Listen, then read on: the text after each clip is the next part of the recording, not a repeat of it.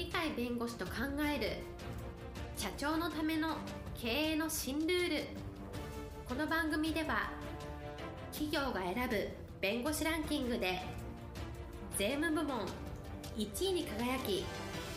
70冊以上の本を出版し多くの経営者を支えてきた鳥飼重勝が社長経営者独立希望者起業家のための経営の新ルールについてお伝えしていきます。それでは今回の番組をお楽しみください。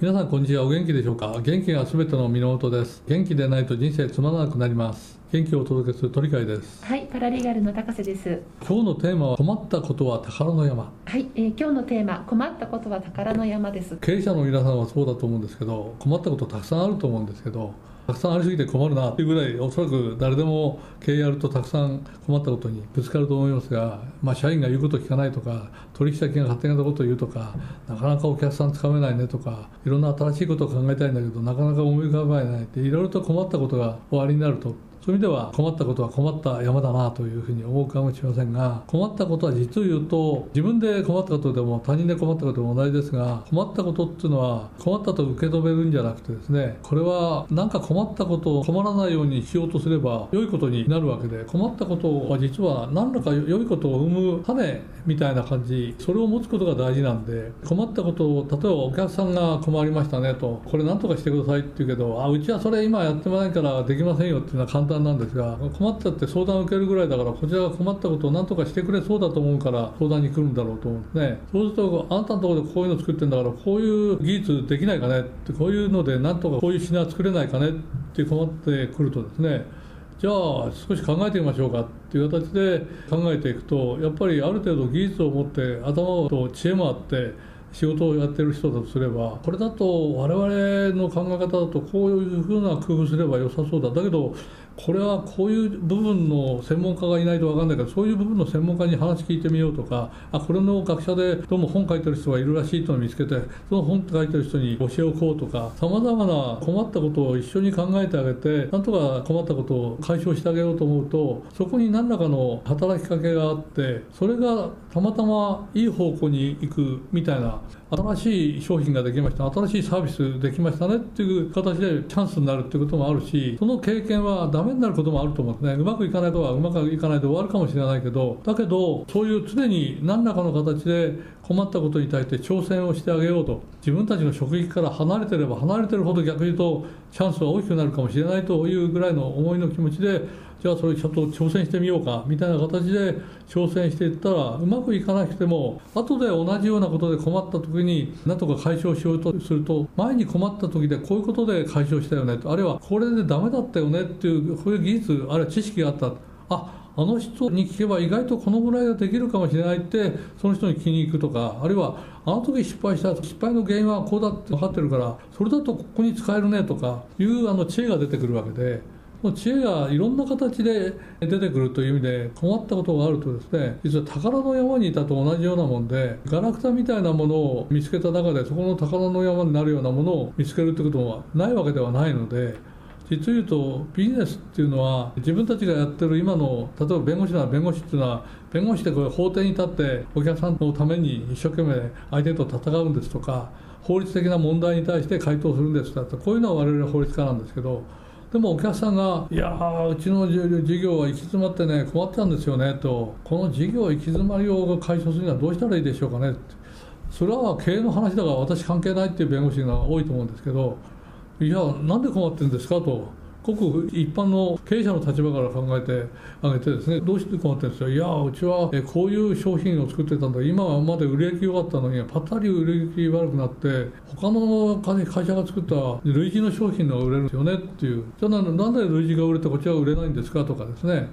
そういうところをどんどんどんどん質問を重ねていけばその人は真剣に考えるでしょうしそこの時にいろんなアイデアを出してあげて一緒に考えていくと結局は法律問題とは関係ない。そこの会社経営者が困っていることを逆に言うと問題の種なんだな。んで困ってるかっていう問題の種が分かればその問題の解消の仕方も方向が出てくるんで今まで売れてた商品が売れなくなった原因を探してそこを改善して良くするっていうのがあるしこの商品はもう社会から通用しないんだということが分かれば違った商品を考えなきゃ作り方変えて別な商品にしましょうねというような形でアドバイスできるとすると弁護士の仕事とは離れたところですけどお客様に貢献できるんですから。しかも新しい技術だとしてはこれは特許取れますよとかこれだったら他のビジネスにも転用できる可能性があるからビジネスモデル特許取ってそのビジネスまでやれるところの特許をちゃんとこちらが取れるようにしましょうよと。いうようなところまで拡大していくのであって困ったことっていうのは自分自身もそうですし他人の困ったこともそうですし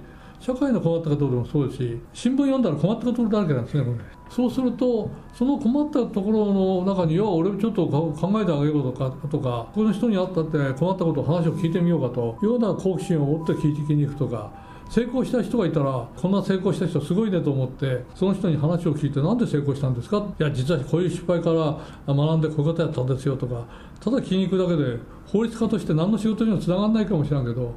つながらなくてもそういうことを手口にそことの関係で仕事があるかもしれないけどそれと関係ないとかそこで気に入って学んだ知恵知識そういうので他のところに使えるっていう形で我々法律家もそうですし他の経営者もそうですけど自分の今やってることやってることにしか関心持たないっていう人がある程度多いんです。会社の中にあったら自分の会社の中のやってることの中のその部分の経理担当だったら経理だけのことしか頭にない人多いんですけどそうじゃなくてその外して全然関係ない会社あるいは関係ない部署関係ない人からいろんな困ったことを聞いたらしかも新聞で全然関係ない記事として書いてある。それでもそれを自分のことのように物事を考えていけばそれがすなわちすぐものになってなんか成功につながるとは思わないんですがそれがいろんなところで結びついてですね常にそうやって困ったこと困ったことに何かどこに問題があるんだそれどうやって解消するんだというのに興味を持ってずっと取り組んでいたあるいは取り組んでいる人にそこを渡して一緒に取り組んでみるとかその話を聞いてみるとかいうことをやっていくうちに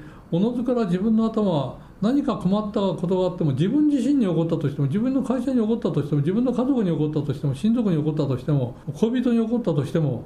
それを何とかしてあげようっていう発想が常にあるとすれば何とかすることは何とかできるんだと前から申し上げてるんですけど大丈夫心配ない何とかなるとかですね。私の言葉は寄進に喜びの神ですよ。寄進に導かれ何があっても登り高でしょそういう心があったらその心を思い出してああ困ったことがあったら何とかなるよと。大丈夫心配ないよと言ってあげるとか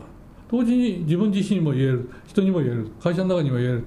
ということがありますとですね実際にいろんなことが動き出して困ったことを相談しに来る方自分の周りにかえって困ったことが起こるかもしれないけどこれはチャンスなんだとこれを乗り越えるとすごい世界がそこにあるんだという楽しい人生が待ってるんじゃないかと。これからもうあと25年ぐらいすると日本人の平均年齢は90歳100歳を超えるようでございますが100歳になっても青年ですよ100歳になったら困ることたくさん出てくるけどその困ることに対してどうしようとかあこういうことをなんかできるあの困ったことを直す人がいるとそこと行ってみるとか自分が困った経験を人に喋ってあげるとかさまざまなことでかえって生きがいをたくさん持ってですね100歳にして青春ということは十分僕はあり得ると思うのでそういう意味でも困ったことは宝の山っていうのを心にいかに植え付けるかっていうのは当時経営やってる方は重要じゃないかと思います。はい、今日のテーマ困ったことは宝の山でした。今日も元気で楽しい一日をお過ごしください。はい、ありがとうございました。本日の番組はいかがでしたか？この番組は毎週月曜日7時に配信いたしますそれでは次回の配信を楽しみにお待ちください。